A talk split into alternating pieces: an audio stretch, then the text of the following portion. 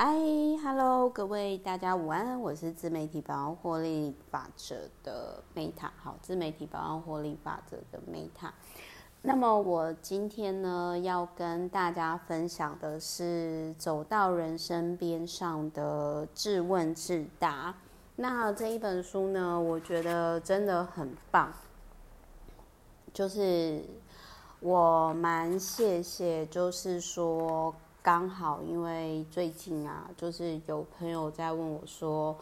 哎，Meta，那个你怎么看？就是人生有没有就是赢在起跑点的这件事情？”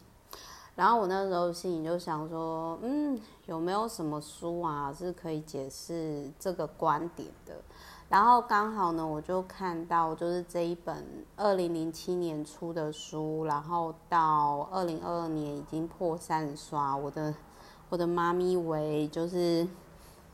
到底是什么神仙书籍？三十刷哎，好惊人哦！然后就刚好看到就是说时报文化出版。这一本新书，那时报文化出版公司，我这样现在看一下，哦，原来是一九七五年哦，我出生之前公司，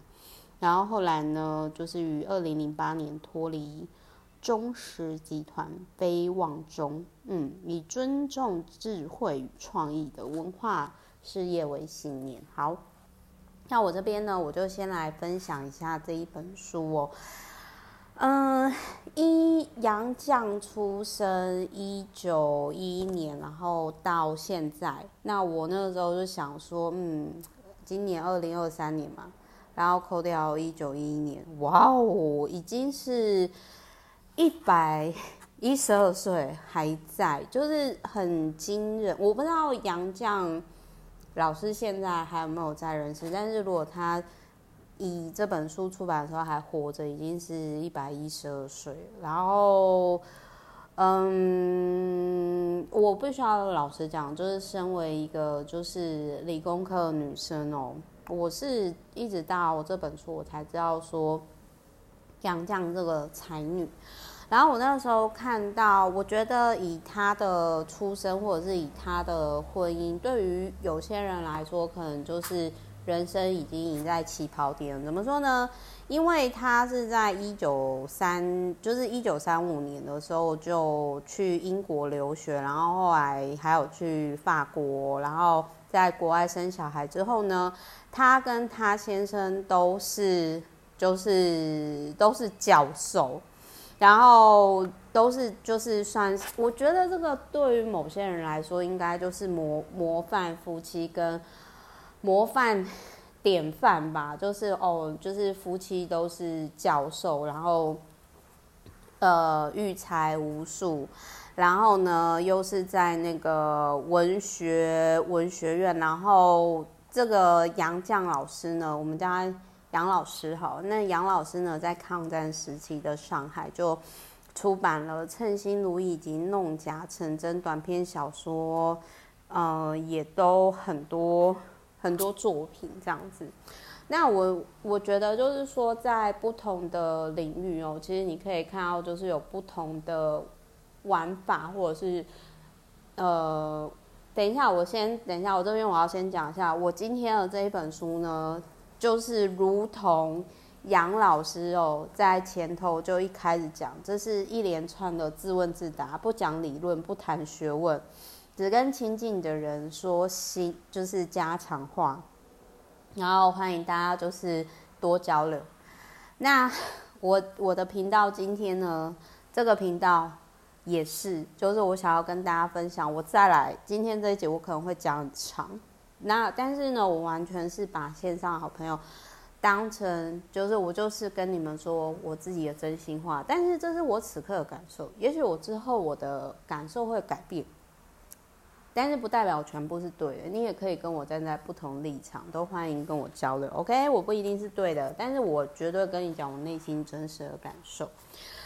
好，那所以我我看了杨老师的脸哦，就是看他的面相就知道说，嗯，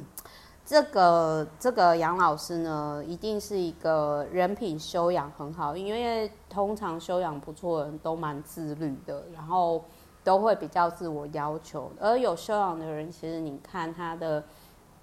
身形啊、外在啊，那个气质是感受出来的吼。好，那我这边先跟大家分享，就是说杨老师他有提到说，他其实小时候非常的怕鬼。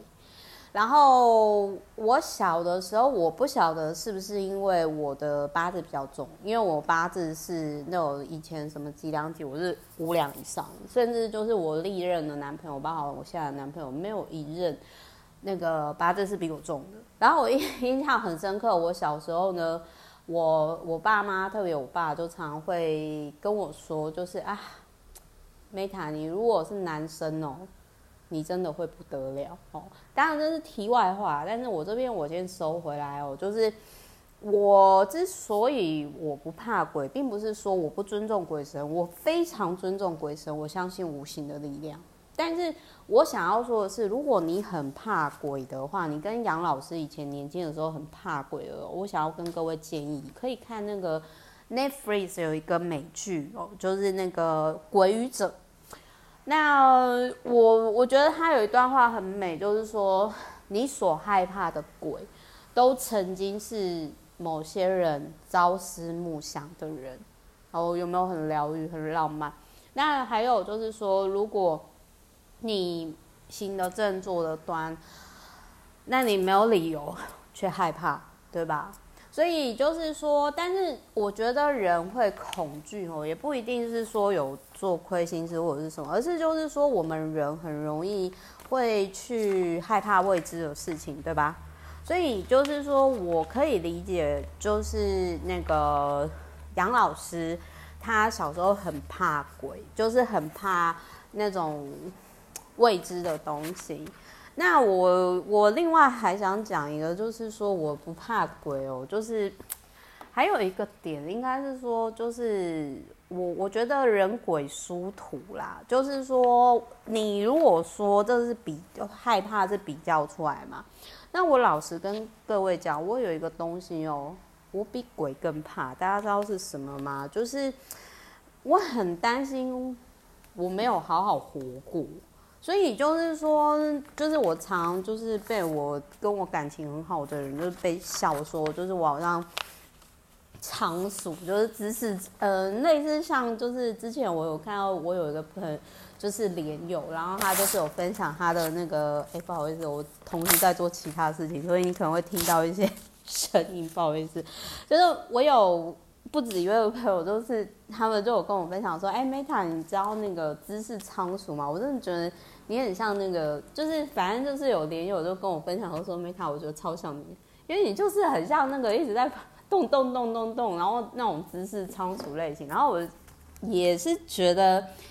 一开始你会很生气，你知道吗？没有啦，就是有，就是但后来就觉得说，哎，对啦，好像。”好像是哦，就是很像小老鼠，然后在边咚咚咚咚咚咚咚停不下来这样子。但我就 我觉得是我会有这个行为模式哦，是因为呃，我曾经看到我佛事住持啊嘛，呃，也不止一位啦。就是如果你曾经真的有看过你心爱的人断气，整个断气往生的过程哦，而且是。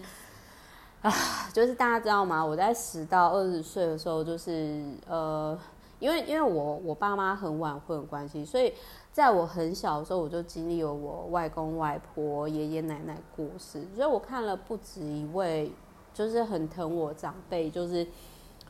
离开往生的过程，所以我其实童年不快乐啊，然后还有就是说。就是 就是他们离开人是，要么就是很仓促，要么就是带着惊恐厌气的。那其实各位知道，那个时候我觉得，如果你今天你要到快走的时候，你才很惊恐，没有好好活着的话，那为什么就是我我不能够像那个那年花开月正圆的那个周一样，就是说，我觉得到快走的时候，就是说。啊，我觉得我这个人生还是挺直的。我总是说我想说的话，做我想做的事情。那可能在这中间的过程当中，哎，也有帮助到呃，就是需要帮助的人。那这样的人生不是挺有意思的吗？对不对？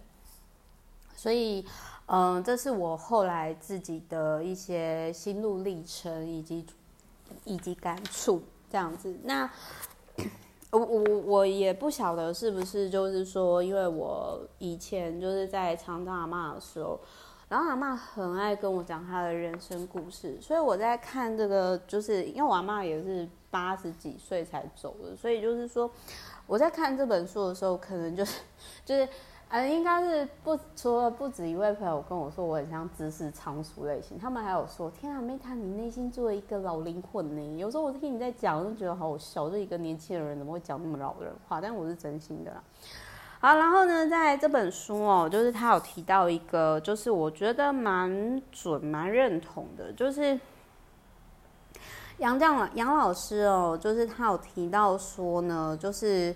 多黄胆汁的人易怒，多黑胆汁的人忧虑，多痰的人就是动作很迟缓，多血的人性情活泼。那我个人就觉得说，呃，我可能是因为我小时候真的有黄疸，然后我也的确真的是很很急性子，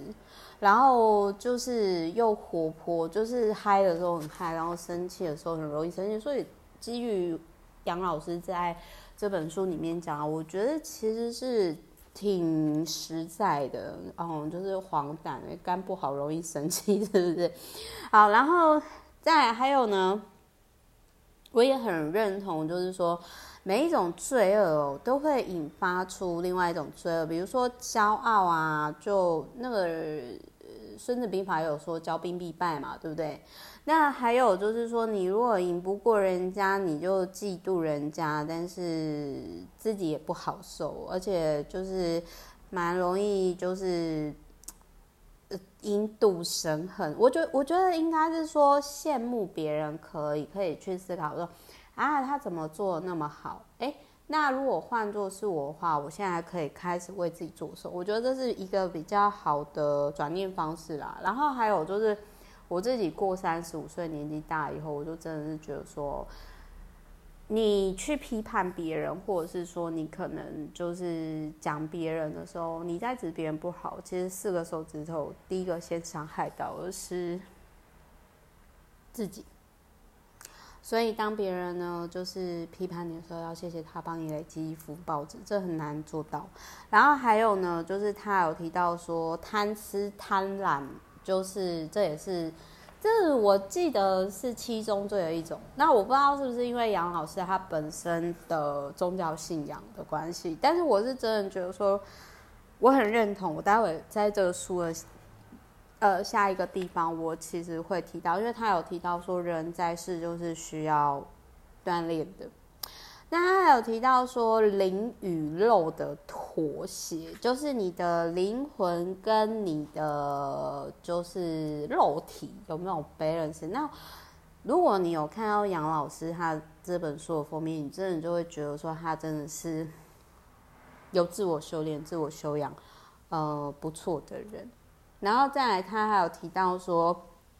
然后我觉得，我觉得这个这一句话真的很，我我觉得我还蛮蛮喜欢，就是蛮透彻的。就是他说，我觉得，命运呢，最什么叫命理？命运哦是最不讲道理的。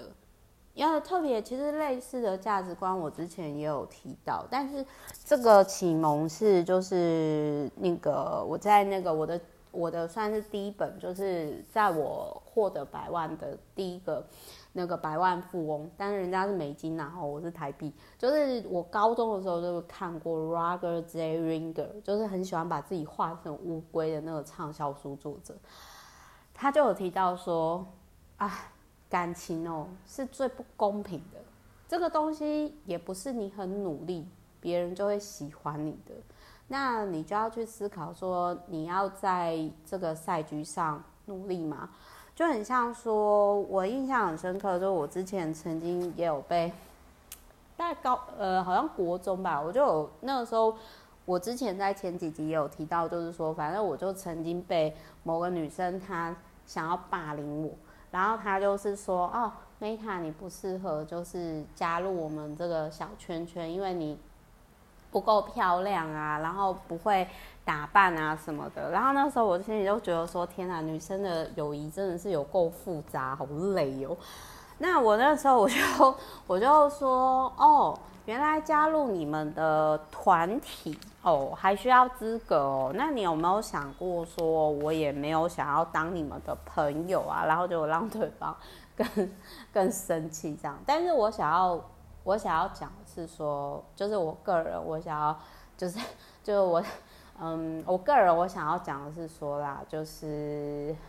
嗯嗯嗯，我我我我我我想要不好意思，有点刚有点出神哦，因为我那个时候其实我是觉得说，你今天打扮是，或者是你比如说那些名牌什么那些，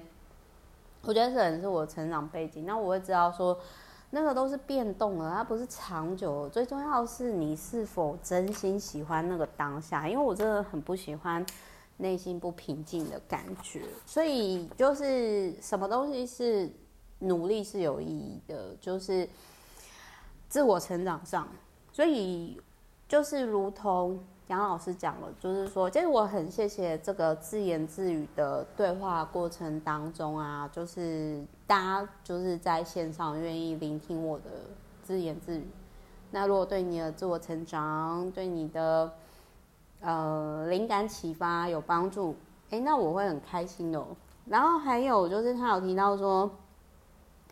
人生实苦啊，我这边真的是最认同这一段，就是说，呃，你存心做个与世无争的人，你不与人争，就得与世无求。同时还要维持实力，准备斗争。那你要跟别人和平相处，你就准备随处吃亏。那所以就是还是一句话啦，人生很苦。那你要呃有能力不跟人家争，你就要有实力。那有实力呢，你可以先从赚钱、投资理财、获利的能力开始。我跟大家讲，真的是。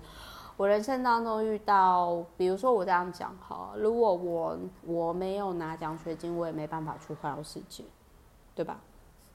然后再来还有呢，就是他这里也有讲到，就是人生的价值。那他也有提到说，就是佛家轮回，或者是就是基督教部分。那他就有提到说，有些人哦会觉得人死了都没有，至少留下一些名气。可是，难道真的有名才有意义吗？难道有利才是有意义吗？但是我真的是很认同，为什么很多人在晚年，包括我佛寺住持阿嬷是六十岁以后他才出家的嘛？他的法号叫释慧正，释慧正。然后呢，我真的是还蛮认同，就是。为什么到某一个程度，当你今天有了信仰，你对人生才会有正确的价值观。所以，如果说就是人死了什么都没有，只有名声，只有钱给下一代的话，其实不全然如此啦。但是我很认同，我也是的确因为疫情这一段期间，其实这本像这本书，杨老师这本书是在他生病晚年生病的这三年，然后。写出来的，嗯，然后写出来之后，文坛也是非常震惊，那种感觉就是很像那个之前我讲过最活力老后欧家嘛，哎，九十几岁的时候，哎，还是跑步得奖哦，吼，所以就是说，嗯，这个我觉得就如同像杨紫琼讲的一样，就是不要让别人定义你，哦，不，不要用年龄来定义你的价值。那再来，他有提到说，那个他的先生就是爬树，然后爬树我就会想要那个周颖啊，就是那年花开月正圆，周颖跑到就是 跑到树上，然后他先生就很担心说：“你快下来，你赶快下来。”这样子。那他还有提到说呢，就是杨老师自己就讲，我觉得他挺老实的，就是杨老师呢，他就有提到说。她自己是一个很娇惯的女儿，在学校她是老师偏宠的学生，然后她上的学校就是说，像我之前是念私立天主教的学校嘛，那我们的学校除了男女分班以外，也是就是有神父跟就是那个神父跟修女跑来跑去，但是嗯，我我觉得就是说，我也蛮认同，就是我我我觉得啦，严格来说，我自己也是比较，虽然我有帮忙唱到家里，但是整体而言来说，我觉得相较于有些女生，我真的可以理解，就是嗯，我没有那么的接地气，或者是没有。很全面的理解某些世界的真实残酷面，这个我认同。但是我真的很在学校的那个制度里面，我很清楚的知，就是我真的都是老师跟修女会很宠我。我也不是刻意讨好，但是我就知道说他们是要什么。然后再加上我知道呢，我的学业才是影响我未来的关键。所以其实那个时候为什么我不太会在意？霸凌，第一个就是我知道说我的人生跟取悦当时的那种女生圈圈同才一点意义都没有，他们跟我的人人生加分一点都无关。那他们不理我呢，我们刚好我刚好可以更认真的就从事我的学业上部分，反正而且我也有自己的朋友圈，所以我觉得如果你今天。有跟我一样，就是比如说你可能遇到网络霸凌，好，或者是说职场还是生活当中，那你就要去思考一件事情，就是说，因为你不可能在你怎么做都无法认同你的身上找归属感啊，所以这时候，要么你就是去换个环境，换个圈圈，换个市场，不然就是做好眼前可以做的事情。最重要的是。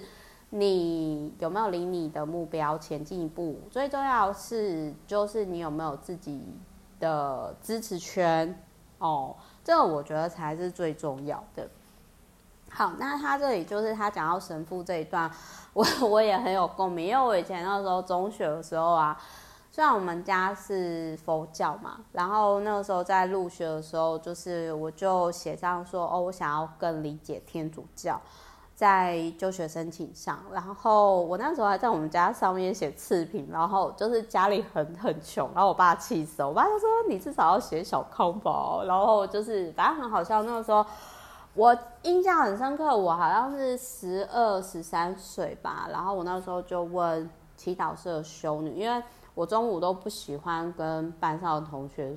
就是一起午睡，我就是想说，我想要去图书馆，或者是去祈祷室弹钢琴，或者是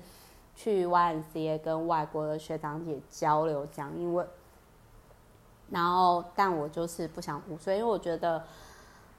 我觉得我那时候应该就很像知识仓鼠，因为我就觉得说，天哪，我回家很无趣，还要帮忙长照阿妈，我一一定在学校，我要给自己找乐子，这样子做我自己喜欢的事，然后我就。开始跟修女抬杠，就是说，我就比如说我那个时候，我就会问修女说：“哎，那个我们写字都会写作，如果说圣经呢是人写的话，它一定会有出错嘛？那你怎么知道它是绝对无瑕？但是我还是很谢谢那个时候修女，就是很有耐心、很有爱的，就是带领我。”那我也是后来才知道，哦，原来天主教跟基督教的演变，然后那么多拍戏，那再加上因为我们家又是佛佛教家庭嘛，所以就是会有不同的宗教文化的交流，我觉得挺有趣的。那我我并没有偏哪一边，因为我觉得，但我相信一件事，我觉得人有佛性，然后在那么多宗教当中，只有佛教。他有提到说，释迦牟尼佛他是由人变成佛的，所以我会觉得说，如果你常觉得你的人生当中很多重复的回圈，你想要跳出来，那么也许佛教或者是佛的呃的一些经典，或者是易经啊、老庄，可能很比较适合你，因为毕竟我们是华人嘛，对不对？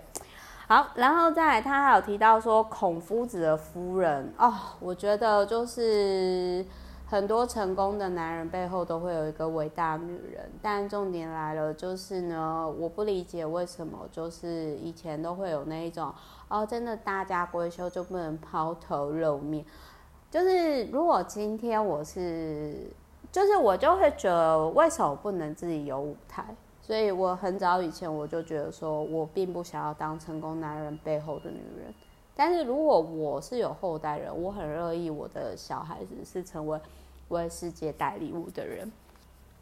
就是我自己会想要有我自己的舞台，我并不想要就是有点就是在某个男人的背后，这我很确定。我不知道是不是跟我自己的星座有关啊，我就是狮子座这样。然后再还有就是他有提到说，他们家以前也是有请那种佣人，然后他们的那个佣人，他他就有提到他跟那个佣佣人挂挂挂上哦，就是。挂上长得很丑，丑到呢他先生不喜欢，但是呢他请了那个瓜妈十年以上。那我其实我想，我那时候看到的时候，我第一个想法是，嗯，女生都会请这种阿桑啊？为什么？因为他什么都不用，因为请他就是就每次看到他就会觉得自己很好很美，什么都不用做就自我感觉良好了。光是这样付他前一个月就值得自我感觉良好费用。而且再来，你如果请那种小妖精类型，你还会要担心说你的另外一半会不会被拐拐钱拐爱，对不对？那瓜妈完全没有这个困扰，不是吗？那但，他还有提到说，呃，这个就是跟那种太过正能量的人哦，有时候我觉得是自欺欺人啊，就是。他有提到说，一个人有所不足哦，就要自欺欺人。就是说，其实有些人，因为他连自己都骗啊，所以他不会觉得他自己在骗人。就是很像有些人明明就不有名了，然后就是自以为自己是公众人物。然后我那时候都会很想跟他讲说啊，其实我公众人物的眼真的要怎样？而且像现在 Twitter，你花钱买就可以买到啊，那要说话。那他还有提到说。呃，我觉得在这边我蛮佩服杨老师的。我觉得他是一个很有修养的人。为什么？因为他有提到说，我是看到这一段我才知道说，他只有一个女儿，可是他没有尽到妈妈的责任，然后让他女儿误诊得到绝症，到癌症末期还不知道他的病情。然后我跟各位分享一下，我觉得很多念书念很多的女生，就是或者是比较有才华，就是真的是才女，不是才气的才，是才华才，真不会养小孩。我认真说，真的，就是我这这我这方面其实蛮有自知之明的，就是我真的不止一次，就是跟我的男友说，我说不是我不想结婚生小孩，除了我童年不快乐之外。而是我很清楚知道，除了我，假如我没有疗愈到一定程度，做我想做的事情，我不快乐。这我我觉得我的小孩很可怜。那另外一个点就是，我应该会被我我的小孩很难很难养活，除非他是好养活的人。因为我就是真的看了不，就是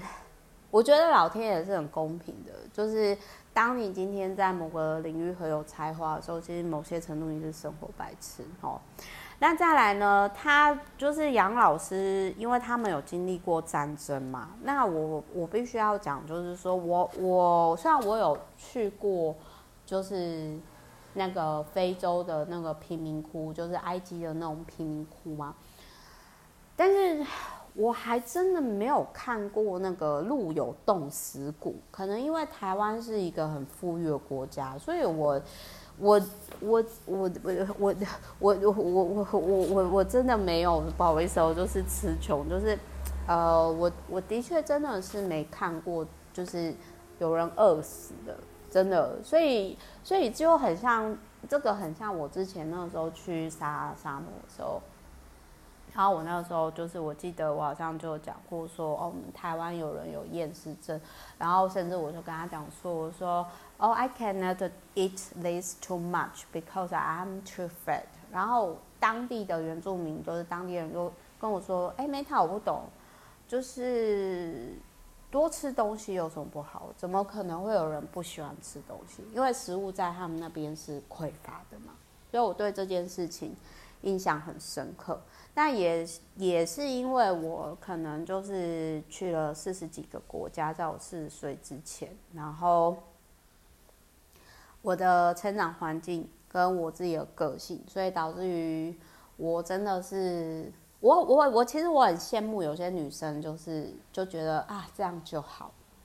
我真的没办法，我必须要说真的，我真的就没办法。那我也有一些千金小姐的朋友就跟我说，哎，没她。没有人像你这样，那在那自媒体上面讲那么直接的啦。然后，可是这就真的是我啊。反正就是说，我到目前为止，我最喜欢的女主角原型就是那年花开月正圆的周颖。就是她有提到说，也许我人生当中，她就是她有遇过冤冤案，然后就是被莫名其妙的，就是那个，但是她就是有提到说。到最后，她在回创立女子学校的时候，讲说：“但是回归来看，我觉得我的人生还是挺值得的哦。”好，所以就是这一本书呢，杨老师杨绛老师这本书呢，他在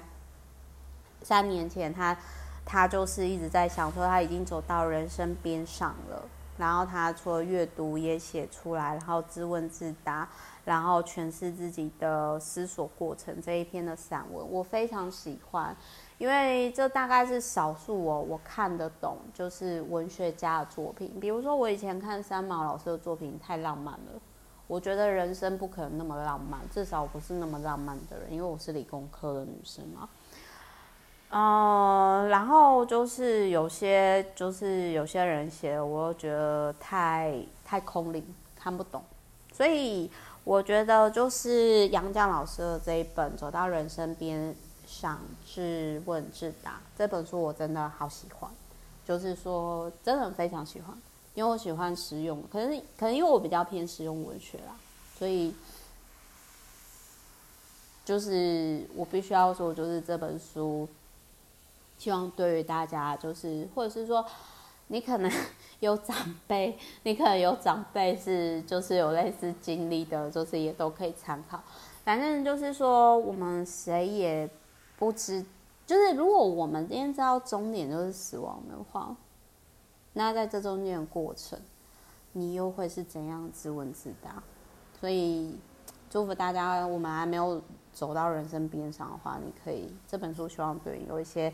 参考与灵感。那。我其实很早以前，我还没三十的时候，我会拼命做那么多事情，就是因为我不确定我能不能活过三十。那我现在活过三十嘛，可是我又跟我自己讲说，我我真的可以活到四十吗？那在这中间的过程，哦，我觉得杨老师的这本书也带给我很多启发。虽然就是他的起跑线可能是有些人一辈子到达不了终点。但是他很老实，就是在生命即将离开的时候，这些很老实的自问自答，我觉得对我们的灵魂都还是会有一些解答的。